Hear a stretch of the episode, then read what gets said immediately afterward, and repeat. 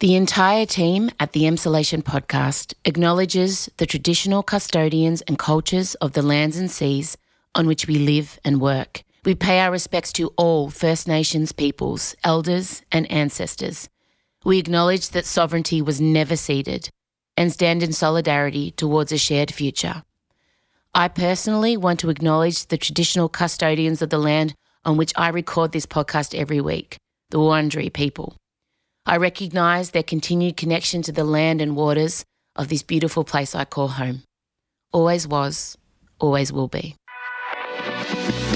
Em Rusciano Whose dick is swinging where and what are they hitting? And who's swinging it and who's holding it? and Michael Lucas. I think of a very fat white man being covered in animal fat for some sort of roasting procedure. This is Emsolation. And if we are both ever nominated for Best Actress at the Oscars and then I win, you will stand in the audience and scream, oh. He doesn't! He doesn't have children!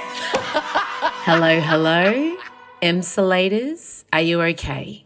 I know you're missing us, but look, we're still giving you a little treat today. We'll be back in full, in earnest, as always, next week.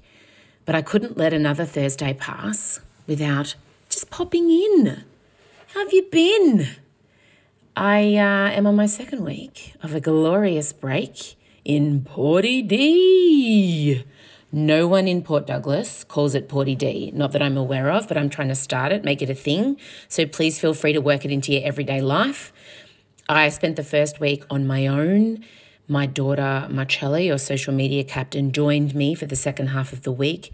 And my longtime darling, dearest friend, Dan, Disco Dan, Dan Brophy, came for the weekend and we had the most spectacular time. It was like a mini Palm Springs situation. No one in Porty D felt that way except us. We we understand that, but look, we put on a show. And didn't the vibe of the holiday take a shift when my boys, Scott and Elio, arrived on Sunday? Holiday's a strong word. It's okay, it's cool. I had my week. I did my eat, pray, love. Just eat, drink, eat, sunbake, repeat. But I was ready to see Elio and just switch straight back into that full on mothering mode. Also, it's our first holiday that we've really been on together, you know, with he and Scott and I. And his autism is showing up now in all different ways. And I know as kids get older, it, it does that. But also, I guess I'd forgotten we'd been in his safe space with his safe foods and his safe people. And it's been lockdown, so we haven't really had to experience Elio in the outside world. And it is a big, raw, real, sometimes overwhelming prospect. My glorious son in an environment that I can't control, let's be honest. we went to the beach the second day he was here and he had several meltdowns. It was just, and I should have known better. I- blame myself. I didn't think about how overwhelming the sand and, and the, the people and the sound of the water and it was hot and there was just a lot of things at play and, and I should have managed it better. But, you know, I'm still learning. I'm used to kind of hiding away those things that stress me out and just enduring them or just really being anxious. And he's a three year old kid. They don't feel the need to mask and make other people people feel better. And I'm glad for that. We got a lot of looks. One couple in particular, and, and I tried, I, I- caught her eye, the, the lady, and, and I said, He's got autism. I'm sorry if he's disturbing you. I'm, I'm doing my best. And she just kind of shook her head and looked away. And I wanted to go and grab her spiral perm and just say, Listen, lady, he's a really amazing kid, and you should be so lucky to know him. Just, he's just really overwhelmed right now. I walked away from that beach in tears, both of us in tears, because I'm neurodiverse and the noises that he makes set off my symptoms. And so both of us just hot messes. And as I walked back with him, carrying him, I realized the enormity of what we have to face and what's ahead of us, and figuring out a way for my kid to move in the world that doesn't impact him or other people too much. But um, I've been weirdly procrastinating around the NDIS stuff, the National Disability Insurance Scheme. We qualify for it. I've had all the assessments done. I have all the reports ready to go. I just have to contact the NDIS and I've already done the first bit, but I have to now go in with all the assessments, and I feel so overwhelmed because I have no executive function. Oh, phone's on, unprofessional. But I'm walking back from that beach, and just I, I'm vowed. I uh, next week I will begin the process. He needs an OT. I need help. I'm a neurodiverse mother with a neurodiverse kid, and I don't know what that means. And, and I know that I don't have the tools in my belt, which is very hard for me to accept, but I just don't. And he is magic. And, and I just, I know I should be better at like, fuck everyone else. They need to just deal with the fact that I'm doing my best and not eye roll and not judge me. And, but I can't. And I, I guess you know, something I watched this week really resonated with me and triggered me. And I was watching the Jubilee and I saw, as you all probably did, Prince Louis sitting front row. Louis, I think, is around three. He's Kate and William's youngest son, and there's been a lot written about his behaviour. One particularly feisty royal stole the show during the Platinum Jubilee festivities last week. Prince William and Kate Middleton's youngest child, Prince Louis, appeared to be unimpressed during the week's many events and was even caught sassing his mother on Sunday. During the celebration, cameras caught Louis having a tantrum, seemingly because he didn't want to sit quietly and watch the The four year old was spotted making faces at Kate and even attempted to put his hand over her mouth to silence her. At one point, Louis even used a gesture to explicitly taunt his mother. Of course, Kate tried her best to settle the restless child with a smile on her face. However, after the young prince opted to stand on his chair and throw a cushion, Kate decided that it was time to take a break and remove Louis from the event. I was watching it and I was laughing and, and I was feeling a kinship with Kate. I was seeing a harassed mother just trying with eyes on her, trying to get her very unreasonable toddler to just pipe down. But as we know, the harder we try, they know. And they just go in, they just dig in. And especially Elio's autistic. So if he gets a sense that you're trying to change what he wants to happen, no. And I'm not saying that Louis is autistic, I'm not pathologizing other people's children. I just noticed a lot of similar things. When Elio wants me to stop speaking, he puts his hand up, like Louis was doing. But he also says, Mummy, I'm going to be rude now. Shut up. So, look, at least Elio's figured out, you know, he understands the power of an announcement. But I don't know, I, I started seeing all these comments and people judging her and people judging him. And it broke my heart because is that not the most relatable thing? It, it doesn't matter that she's royalty, it doesn't matter that she's wealthy, it doesn't matter that she and he are expected to behave in a certain way. No one can, no one can get in the way of a three, four year old kid who has decided that they've had it. You know, you may as well lay down next to them. And goodness knows I nearly did that the other day. I'm just so impressed she didn't whip out an iPad because my God, I would have had that thing. I would have had it in front of him and I would have glared down anyone who looked at us in a judgmental way. Thank God for iPads. Thank God. So I guess I just wanted to say the next time you see a child having a meltdown, know that the parent knows or the carer and find out a way you can help. Even if it's just like looking them in the eye and nodding with a smile, offering them a coffee, I don't know.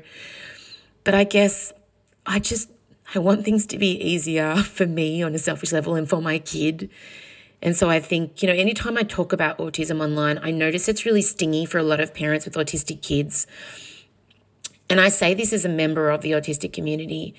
I'm getting really tired of the symptom Olympics. If I mention my experience as an autistic person or I mention my son's experience as an autistic person, there seems to be a stacks on from other parents or people who are neurodiverse who want to make sure that I know that their life is worse than mine. And it's just not a race I want to be in. I, I don't want to compare. And if I did, of course, I mean, there it's a spectrum for a reason. And I, I don't compare and I, and I, and I don't know the experience of a mother with a non-verbal child. I, I don't know that. And so I can't speak to it or on behalf of them. All I can do is speak about my experience but I guess when I'm talking about it online, all I'm looking to do is reassure all of you. I don't, I'm not inviting criticism or judgment or for you to let me know I, I'm not allowed to feel that way because your life is so much worse. And it's something that really does happen within the neurodiverse community. A lot of us are, are sensitive perfectionists and competitive. it's a toxic mix. Well, that's it. I just wanted to let you know that while I was in Porty D, I felt a kinship with the princess of whatever she is. What is she? The, the Duchess of something? Oh, God. I should know this. I do love the royals, although as time goes on, I think perhaps when it is the Queen's time, I may retire my love for the monarchy. She reminds me of my grandmother, and no amount of anything will take that away from me. My nana worshipped her. My nana left me in her will a commemorative Charles and Di plate. So I will forever hold a very special place for Queen Lizzie. All right, that's enough from me. I'm going back to my holiday in inverted commas. when I go on holiday, I just want to like lay down and be still, but my husband needs entertaining like a child. We have to have activities. I'm desperately trying to convince him to go snorkeling for the day tomorrow. Please, if you see pictures of him snorkeling, know I've won.